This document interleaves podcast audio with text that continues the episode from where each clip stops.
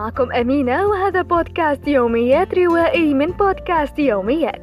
حلقة اليوم بعنوان أمير الرحالة المسلمين.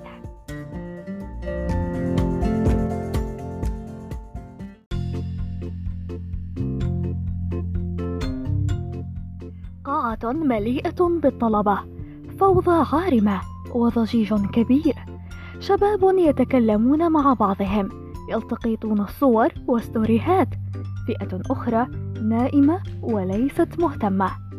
مجموعة منفردة تكتب الدروس وتحضر لمحاضرة اليوم. هكذا نكون وصفنا لكم بشكل سريع قاعة المحاضرات لليوم.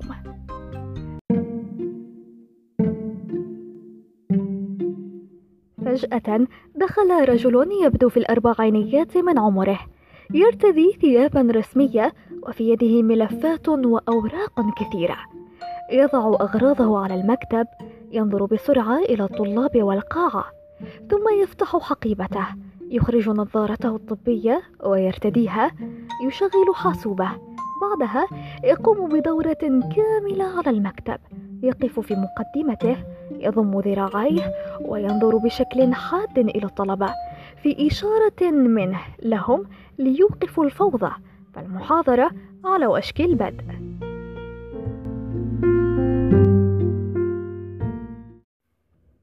يعرف بنفسه قائلا مرحبا أنا كريم أستاذ علوم التاريخ وبالتحديد أعلام التاريخ الإسلامي.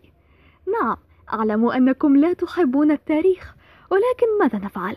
تخصصكم يوجب ذلك. إذا برأيكم بأي شخصية سنبدأ اليوم؟ ترفع طالبة يدها وتقول بنبرة متسائلة ألبرت أينشتاين؟ ضحك يعم القاعة ليجيبها زميلها. ألم تسمعي؟ قال من التاريخ الإسلامي. بل ها ابتسم الأستاذ وقال زميلك معه حق ولكن ألبرت كذلك شخصية فريدة. ومن المهم أن نتحدث عنه. لنضعها في حصة إضافية. ما رأيكم؟ أصوات استياء تقول معظمها لا لا أستاذ أرجوك لا يكفينا الحصص المبرمجة. يقاطعهم الأستاذ ويقول حسنا دعونا نعود لموضوع محاضرتنا. إذا من هو شخصية اليوم؟ بدأ الأستاذ بإلقاء محاضرته عندما لم يجب أي أحد عن سؤاله. ولكن قبل ذلك قال حسنا يبدو أنه لا فكرة. طيب هل تعرفون أي شخصيات إسلامية لها إنجازات عظيمة في العلم؟ أجابه الطلاب بشكل عشوائي ابن خلدون الخوارزمي ابن بطوطة ابن سينا. ابتسم الأستاذ وقال الحمد لله هذا جيد. إذا دعونا نبدأ.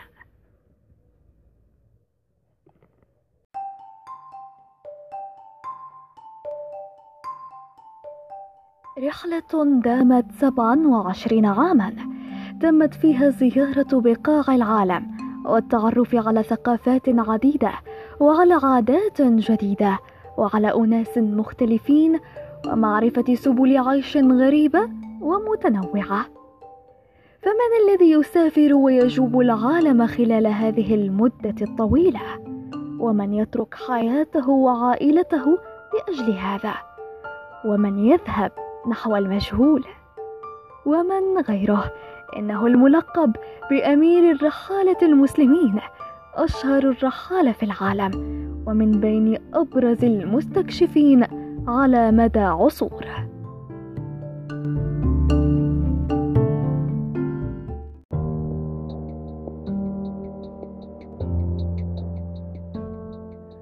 محمد بن عبد الله بن محمد اللواتي الطنجي المغربي الشهير بابن بطوطة مؤرخ وفقيه وقاض كما أنه فوق ذلك أمير الرحالة المسلمين في كل تاريخهم كما وصفه علماء الغرب قبل الشرق.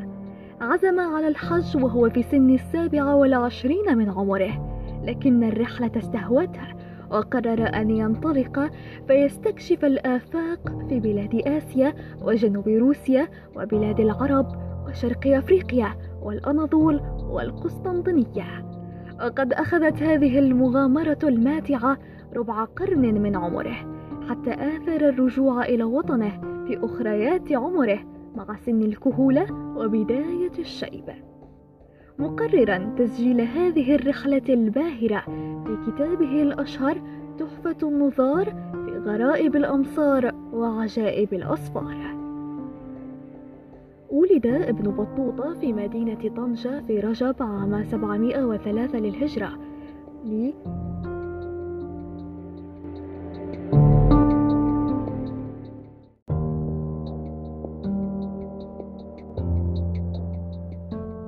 ولد ابن بطوطة في مدينة طنجة في رجب عام 703 للهجرة الموافق ل 1304 ميلادي.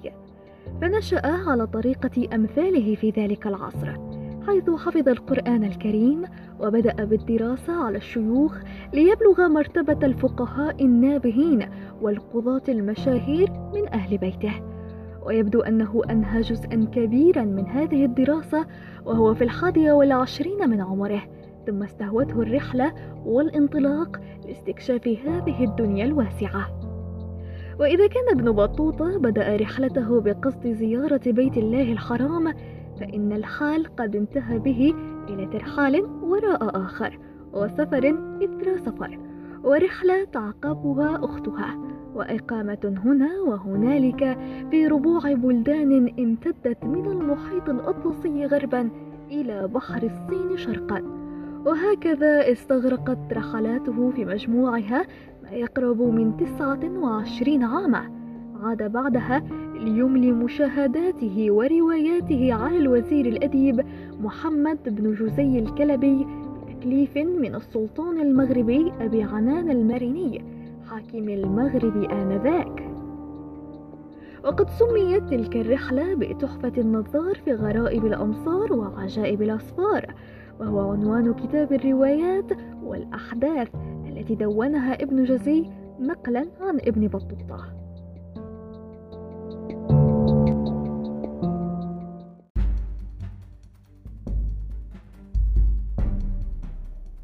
الرحلة إلى دمشق.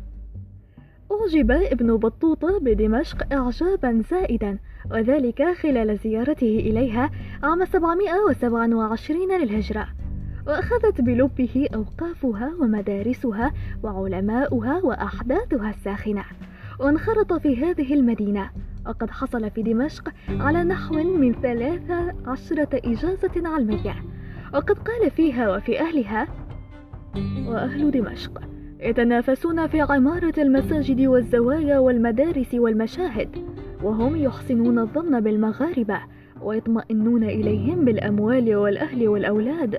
وكل من انقطع بجهة من جهات دمشق لابد أن يتأتى له وجه من المعاش من إمامة مسجد أو قراءة بمدرسة أو ملازمة مسجد يجيء إليه فيه رزقه أو قراءة القرآن أو خدمة مشهد من المشاهد المباركة. كما أنه أعجب بأوقاف دمشق وأنواعها اللافتة والبديعة والدالة على التضامن والتلاحم بين أبناء الأمة.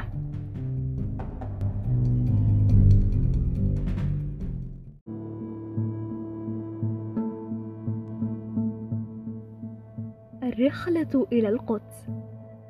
لم يغب عن ابن بطوطة أن يزور المدن الدينية الأشهر فكما زار مكة والمدينة فقد قرر أن يزور القدس ويتعرف على أهم شيوخها وعلمائها ويقف على أهم آثارها ومساجدها ويدون ذلك كله بلغة صادقة وقفت عاجزة في بعض الأحيان عن التعبير انبهارا بمسجد قبة الصخرة الذي رآه واحدا من أعجب الأبنية التي رآها في حياته.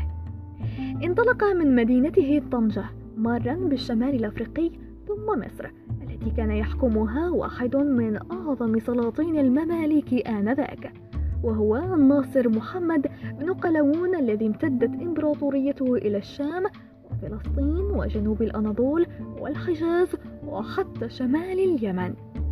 ومن مصر قرر رحالتنا أن يستكشف مدن فلسطين بادئا من غزة ثم مدينة الخليل التي زار فيها الحرم الإبراهيمي مارا بالقرب من البحر الميت ومنه صوب القدس الشريف في الثلث الأول من القرن الرابع عشر الميلادي الثامن للهجرة.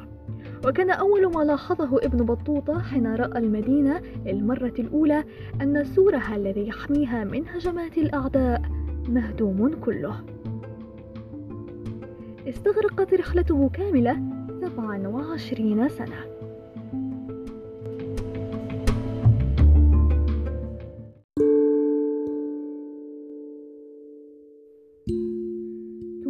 في طنجة عام 1377 للميلاد.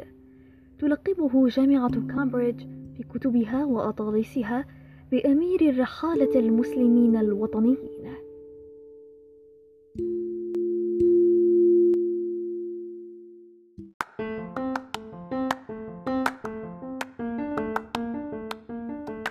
إذا أيها الطلاب هذا كل شيء لليوم. أي سؤال؟ كما توقعت لا يوجد إجابة. حسنا ما رأيكم؟ ما هو موضوع محاضرتنا القادمة؟ سكوت عما القاعة والعيون تدل على الضجر. حسنا يمكنكم الخروج. أقصد هنا تنتهي حلقتنا لليوم.